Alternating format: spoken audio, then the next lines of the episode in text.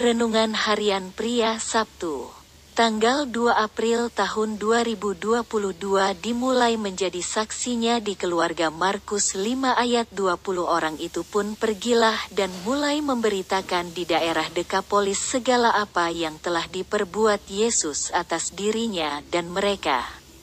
Semua menjadi heran. Orang yang sudah dibebaskan oleh Yesus dari roh-roh jahat itu minta diperkenankan untuk menyertai Yesus.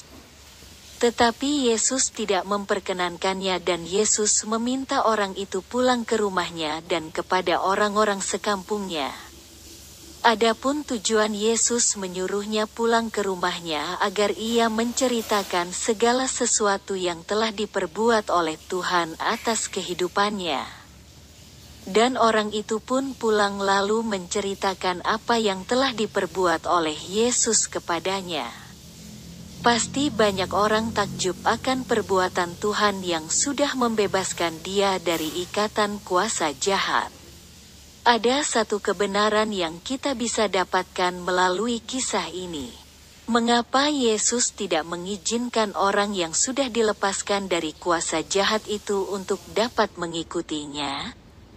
Karena Yesus mau supaya ia menjadi saksinya bagi seluruh isi keluarganya dan teman-teman sekampungnya.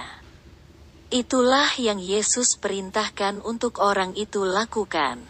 Menjadi saksinya dimulai di Yerusalem, yaitu keluarga, lalu Yudea, orang-orang yang ada di sekitarnya, yaitu teman-teman, dan Samaria, orang-orang yang tidak dikenal dan sampai ke ujung bumi. Marilah kita juga berfungsi menjadi saksi-saksinya, dimulai dalam rumah tangga kita, lalu di komunitas dekat kita, yaitu tempat kita bekerja. Dan di mana pun kita berada kita menjadi saksi-saksinya. Refleksi diri, apa yang firman Tuhan katakan kepada Anda? Bagaimana kehidupan Anda dengan firman Tuhan itu? Catat komitmen Anda terhadap firman Tuhan itu. Doakan komitmen Anda itu, pengakuan iman. Saya telah diselamatkan oleh Yesus dan saya menyaksikan kasihnya bagi keluarga dan teman-teman.